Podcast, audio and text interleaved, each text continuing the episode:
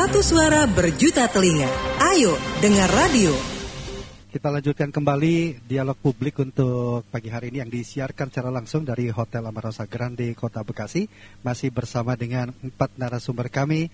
Ada Ketua Komisi 2 DPRD Kota Bekasi, Bapak Arif Rahman Hakim, kemudian Wakil Ketua DPRD Kabupaten Bekasi, Bapak Muhammad Nuh, Rektor Universitas Islam 45 atau Unisma, Profesor Dr. Nandang Nazmul Munir, serta Direktur Eksekutif Pusat Kajian Kebijakan Puskapkum Ferdian Andi dan kami ingatkan untuk dapat uh, Anda dapat bergabung bersama kami berpartisipasi menyampaikan pertanyaan atau memberikan pendapat dengan tema kita pada kali ini yaitu Bekasi siapa gubernurnya. Silakan sampaikan di 021 8816363 atau SMS dan WhatsApp kami di 0815 11107 107. Kami lanjutkan dan saya ingin langsung menuju ke Profesor Dr. Nandang Nazmul Munir. Tadi seperti disampaikan oleh Pak Muhammad Nuh dan juga Pak Arif Rapakan Hakim dari DPRD bahwa ada keinginan untuk pembagian yang sesuai, yang seadil-adilnya. Nah, dari draft yang disusun oleh Pak Rektor yang ternyata masih mangkrak bahkan tidak masuk dalam prolegnas untuk uh, fungsional tadi, bagaimana itu bisa menjawab ketidakadilan tadi atau keresahan yang selama ini dirasakan oleh daerah terhadap provinsi? Prof. Ya, baik. Mungkin ya.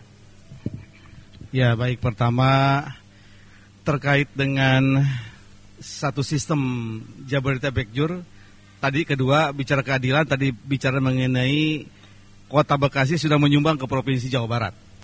Nah bahkan nanti kalau itu ada satu kesatuan itu bahkan provinsi Jawa Barat ada hilang pusat pertumbuhannya. Kabupaten Bekasi sama kota udah masuk dalam satu pusat pertumbuhan yang 60% Indonesia itu dari sini dari kota Bekasi yeah. dan dari dari Kabupaten Bekasi yang namanya infra, apa kawasan industri itu kan 60% impor dari situ. Jadi ini pusat pertumbuhan. Jadi yang saya lihat, yang saya analisis, yang saya tuangkan di dalam draft Undang-Undang Jabodetabek Jur itu adalah keadilan periferi kota Bekasi, eh kota DKI Jakarta. Keadilan apa? Keadilan bahwa di sini itu betul-betul menyanggah ya mensupport DKI masyarakatnya, pemukimannya, bahkan ada pemukiman yang datangnya hanya malam ke kota Bekasi, siangnya di Jakarta. Makanya penduduk Jakarta itu kalau siang hari nambah 3 juta, kalau malam hari berkurang 3 yeah. juta. Ini yang betul-betul difasilitasi kepentingannya oleh kota sekitar Jabodetabek. Yeah. Oleh karena itulah maka menun ada harus difasilitasi kota dan kabupaten sekitar DKI itu dengan tadi pendekatan infrastruktur, sistemnya networking lancar, kedua terkait dengan lingkungan. Ya. Ada analisis dengan ITB bahwa Jakarta akan semakin basah, Pak. Ini harus kita bagian dari mindset kita membangun kota dan kabupaten. Jadi Jakarta akan semakin basah. Artinya apa? dengan dampak kita global warming, kita ini Jakarta curah hujannya akan semakin tinggi. Maka banjir itu akan semakin parah. Oleh karena itulah kita membangun kesadaran masyarakat beradaptasi terkait dengan bencana ini. Karena tidak ada implementasi di dalam sistem pembangunan pendidikan masyarakat. Nah, yang terkait dengan Jabodetabek Jur itu bahwa kota Bekasi itu nanti perencanaan sama dan betul-betul difasilitasi oleh pusat. Pembiayaan tidak hanya di sini kita, ada pusat yang betul-betul harus mengharuskan memfasilitasi itu karena satu networking. Tentu saja kita juga ada porsinya DPRD mungkin kota-kota atau jalan yang ya. kecil itu kita, yang besar-besar selain ke pusat. Jadi ada bagi-bagi dalam undang-undang itu. Baik. Nah oleh karena itulah kita harus eh, song-song itu. Nah terkait dengan keadilan tadi itu dengan Jawa Barat dengan Jawa Barat kita kan menyumbang, katanya undang-undang 30%, tapi kita bisa juga namanya kita pendekatan konsensus bisa aja undang-undang 30% plus konsensus ada berapa? Tergantung kita kesepakatan. Bisa lebih dari 30% dengan konsensus tadi. Hmm. Itu untuk ajas proporsional keadilannya. Kalau 3% mandat undang-undang. Kalau undang-undangnya masih ini 30%, tapi ada ajas proporsional. Kita minta, kita kesepakatan antara dewan dengan eh, gubernur dan ya. DPR Jawa Barat Baik. itu Pak. Baik, kita terima telepon dulu. Tampaknya ada rekan dakta yang akan bergabung dalam dialog publik kali ini. Halo, Assalamualaikum. Waalaikumsalam warahmatullahi wabarakatuh. Dengan Pak Said. Ya betul. Baik, ya. silakan Pak Said. Apa yang ingin Bapak sampaikan atau mungkin ada pertanyaan? Ya kalau saya terkait dengan apa gubernur ya, ini bicara masalah gubernur ya. Saya tinggal di Jawa Barat di Bekasi, tapi saya melihat lebih melihat apa uh, Pak Anies itu lebih uh, peduli kepada warga ya, kepada masyarakat. Nah, saya pikir perlu dicontoh. Kalau saya boleh memilih, saya memilih uh, menjadi warganya Pak Anies. Jadi untuk Pak RK itu masih ya cobalah uh, belajar dari Pak Anies seperti itu saya kira. Biarpun nanti nggak jadi nggak lagi jadi ibu kota, gimana Pak Said? Ya no problem karena no problem.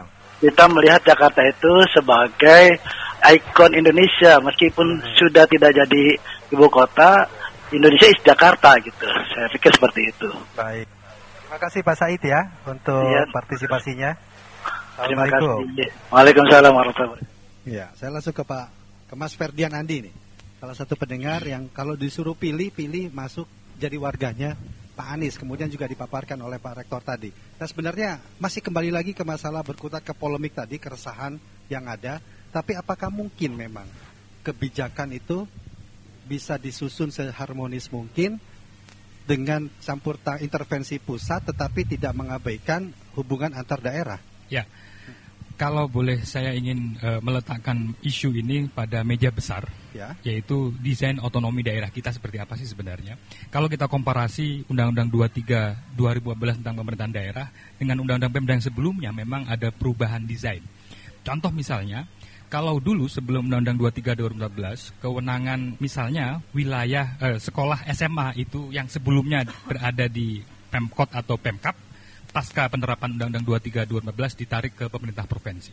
Kalau masih ingat misalnya di tahun 2015-2016 banyak guru-guru SMA telat gajian PNS ya guru-guru negeri gara-gara yang awalnya digaji oleh Pemkap ditarik menjadi Pemprov.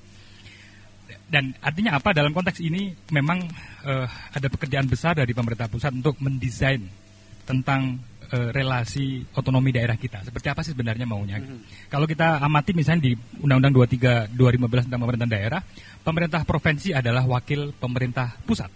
Sedangkan uh, apa namanya? pemerintah kabupaten kota adalah wakil pemerintah provinsi. Kira-kira begitu alur pikirnya. Nah, kalau asumsinya adalah Pemkot adalah wakilnya Ridwan Kamil di Kota Bekasi, mestinya memang uh, Pemkot Bekasi mencerminkan wajah Jawa Barat kira-kira begitu.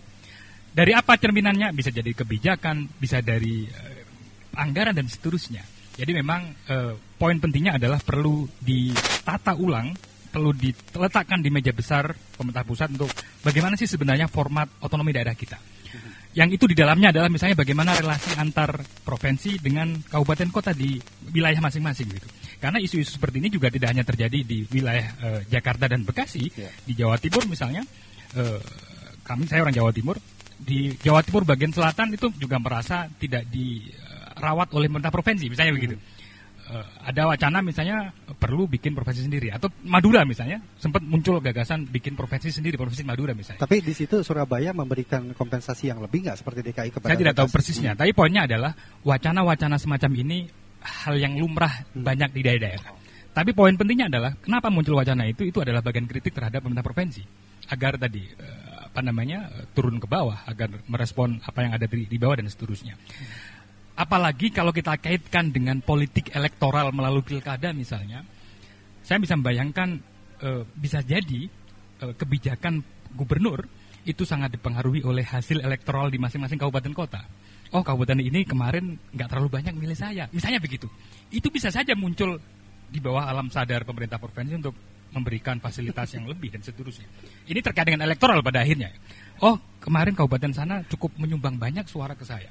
Jadi efek dampak pilkada langsung bisa saja sangat memberi pengaruh dampak terhadap kebijakan Pemprov terkait dengan misalnya tadi uh, bagaimana uh, perhatian terhadap Pemkot atau Pemkap. Hmm. Meskipun itu jauh di luar konteks hukum dan tetapi itu sangat mungkin terjadi gitu karena terkait dengan elektoral. Belum lagi misalnya berpikir soal periode kedua, belum lagi berpikir soal oh nanti di pilpres dan seterusnya. Hmm. Jadi memang tidak tidak mudah untuk menyelesaikan masalah ini meskipun tadi banyak formatnya, formulasinya misalnya kita tata kembali di undang-undang Pemdanya.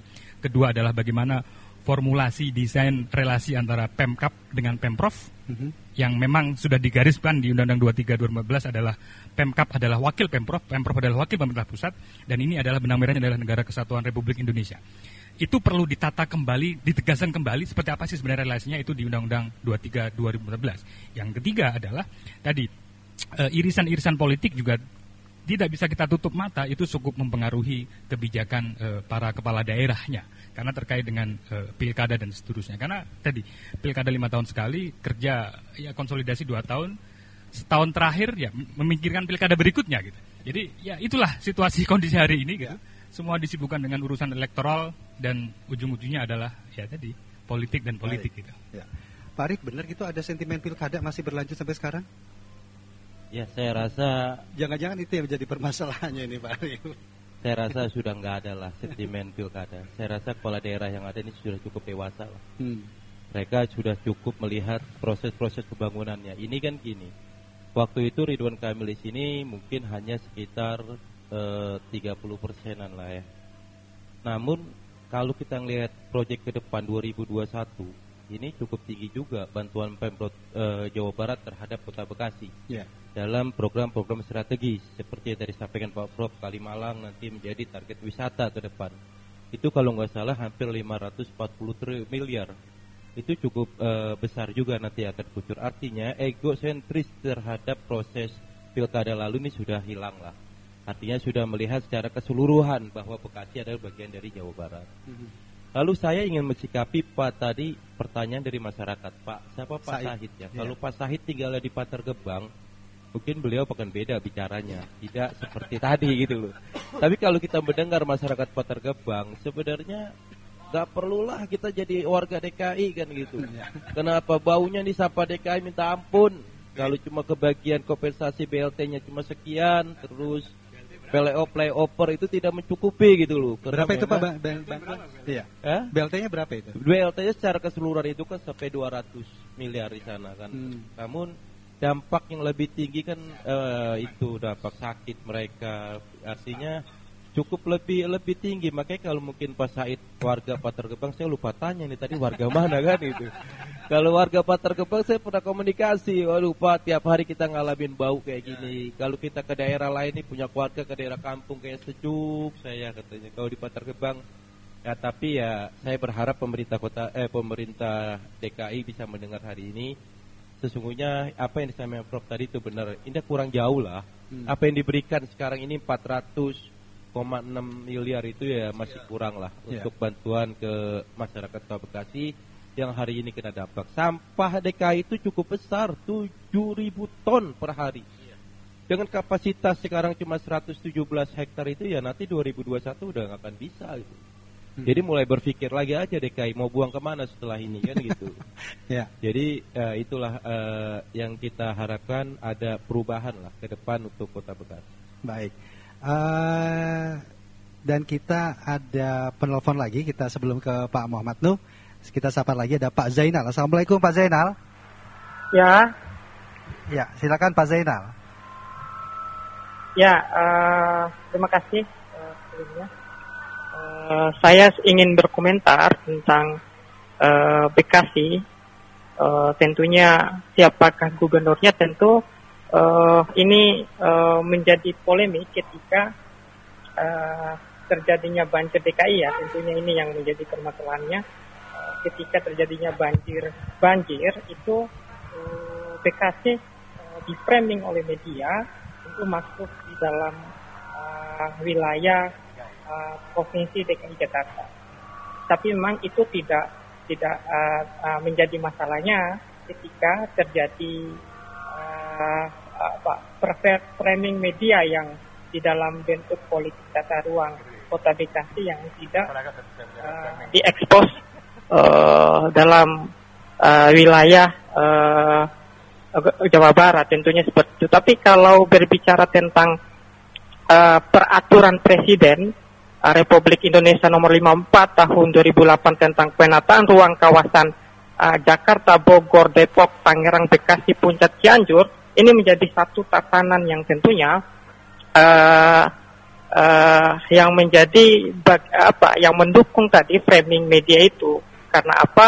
Uh, ketika uh, Bekasi uh, masuk di dalam satu penataan ruang kawasan yang tentunya uh, satu dengan DKI Jakarta, maka uh, orang melihatnya uh, ataupun uh, gubernur gubernur Jawa Barat tentunya kehilangan kehilangan uh, apa namanya identitasnya sebagai pemimpin di uh, uh, pemimpin atau memiliki wilayah yang sah di Bekasi itu sendiri ketika berbicara tentang permasalahan penataan ruang kawasan. Itu yang menjadi karena uh, penataan ruang kawasan ini sudah menjadi salah satu uh, uh, peraturan presiden yang, yang tentunya di tahun 2008 penataan Bekasi dan masuk di wilayah DKI Jakarta. Ya. Ya. Baik. Terima kasih Pak Zainal untuk ya. partisipasinya. Ya. Wassalamualaikum. Waalaikumsalam warahmatullahi wabarakatuh. Saya langsung ke Pak Muhammad Nuh yang sudah nggak sabar ini ingin mengomentari. Silakan, Pak Nuh. Iya, tadi karena Kang Febri cerita soal apa ada muatan politik, uh, memang di Kabupaten Bekasi saya ungkap juga pun sedikit aja. yang menang ini kan Asyik ya. Asyik itu 48 persen, cukup besar walaupun sebenarnya masyarakat sudah melupakan itu, mm-hmm. artinya masyarakat jangan dihukumlah gara-gara pilihannya beda. Enggak, tadi ya. kan Pak Mas Ferdian kan bilangnya sen, ada sentimen pilkadanya. Nah, iya, oh, iya, iya, iya, iya. Ya, ini ini artinya masyarakat sudah sudah tidak punya sentimen itu lagi. Ya tinggal jangan sampai yang di Jawa Barat punya sentimen gitu kan. Ya. Bagus gitu maksudnya.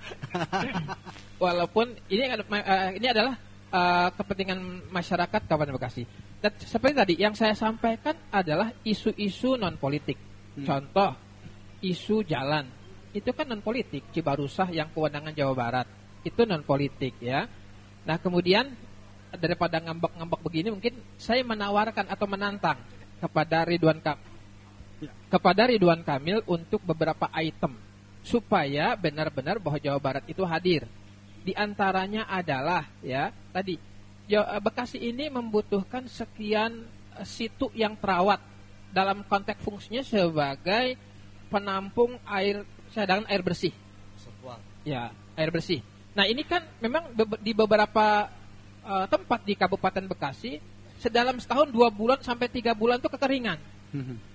ya, nah ini uh, uh, tunaikanlah kewajibannya untuk mereformasi, memperbaiki ya fungsi-fungsi uh, tangkapan air. Nah ini keberadaan ini sangat membantu, tentunya membantu PDAM juga. Hal yang lain adalah orang Kabupaten Bekasi ini bisa dikatakan tidak punya tempat wisata yang mumpuni. Seandainya diinisiasi oleh oleh Ridwan Kamil minimal ada 23 uh, eh, tempat wisata yang mumpuni, 23 dari mana angka 23? Daripada dari 23 kecamatan. Supaya warga Kabupaten Bekasi nggak usah jalan-jalan ke Jakarta sehingga timbul kekangenan kekangenan kepada Anies Baswedan. nah kayak begitu, buatlah ya. Saya tadi saya, tawat, saya tantang lagi, buat dong BLK di 10 kawasan industri. Karena wajah Kabupaten Bekasi adalah kawasan industri, hadirlah di sana. Ya, nah itulah mungkin satu, salah satu bentuk tawaran-tawaran. Nah, seandainya lambat ya saya ajak bupati ke Anies Baswedan jalan-jalan untuk bekerja sama ya di antaranya apa kerjasamanya misalnya kalau memang Bantar Gebang sudah overload sampahnya kita bisa tawarkan Muara Gembong ada lokasi ah, ada ada ah. Ini, ini Pak Arif langsung lihat ini ah, iya langsung mungkin dari Anies Baswedan nanti akan mengunjungi saya nanti ada hitung-hitungannya belum ya, itu? Ada. Oh, Nanti begini okay. bahwa di sana juga kan memang bisa dikatakan orangnya terlalu, tidak terlalu banyak, minim ya. ya. Ada yang bisa dibilang pantai mm -hmm. ya saya pikir ya difungsikan aja sebagai peningkatan PAD Kabupaten Bekasi. Pak Arif sebentar sedikit saja. 2021 nggak buat ada tawaran Muara Gembong itu Pak. silakan aja. Yang penting masyarakat ini loh. Ini kan menjadi konflik itu kayak waktu uh, Gunung Putri ya. Mhm. Pengalihan dari kota Bekasi ke Bogor itu kan yang konflik itu kan masyarakat sekitar ya, ini lalu lintas sih. Jadi ya masyarakat masyarakat sekitarnya siap tidak menerima uh, perbedaan udara kan? I, uh, perbeda apa bau yang menyengat lalu uh, kemacetan yang cukup parah nanti yeah. di depan nah itu kalau saya sih ya silakan aja lah yang penting yang penting Bekasi yang terlintas juga jangan sampai juga terganggu. Baik. Uh, mau nambahin lagi nih Pak ya, sedikit sebelum saya ke Mas Ferdian. Saya nih. pikir memang hmm. uh, ya kita juga mengetahui apa ya. namanya beban bantar gebang dengan sebagai mungkin kalau disiapkan dari awal oleh Kabupaten Bekasi siap sebagai solusi untuk penampungan sampah tentu saja teknologi bisa dibicarakan teknologi atau kompensasinya bisa dibaca? Termasuk, ya dua-duanya ada gitu. Tadi soal bau dan sebagainya, ya. air limbah, resapan dan sebagainya bisa dibicarakan. Bisa tidak di bawah 200 seperti tadi disampaikan? Oh iya nanti kita bicarakan ah, itu ya. Enggak, otomatis nanti kan akan mengurangi dari apa yang selama ini menjadi keresahan dari Artinya pihak begini kota. bahwa gitu. ya kita juga ingin mengurangi saudara kita ah. di Kabupaten Bekasi supaya jangan terlalu banyak ya sampah kita siap tampung di Kabupaten Bekasi. ya mungkin itu bisa lintas dari iya, kota iya. dan kabupaten untuk membahas itu ya. Iya. Saya ke Mas Ferdian tadi pendengar Pak Zainal mengatakan framing media. Nah ini ini ini juga salah satu sisi yang terlepas dari obrolan kita yeah. bahwa selama ini yang menjadikan polemik antara hubungan uh, daerah dengan provinsi atau bahkan masyarakat kok ditanya saya lebih suka menjadi warga dari DKI Jakarta itu juga peran dari framing media. Bagaimana? Ya. Saya juga merasa terpanggil untuk bicara itu. Gimana ini, Mas? Ya, ya memang efek eh, digital yang luar biasa masif dalam satu dekade terakhir ini memang memberi eh, dampak yang luar biasa. Publik turut berpartisipasi secara aktif dan real time gitu ya. Misalnya ada kejadian apa terkait dengan pemerintah, maka netizen, internet citizen gitu ya, itu bisa langsung bercuit, berkicau di medsos dan langsung mention ke pejabatnya masing-masing. Ini berkah yang luar biasa yang harus kita syukuri meskipun memang eh, seringnya juga kita kita jumpai misalnya pemerintah juga menjadikan medsos ini sebagai alat untuk memantau alat untuk melihat atau menakar eh, apa sih yang muncul dari publik.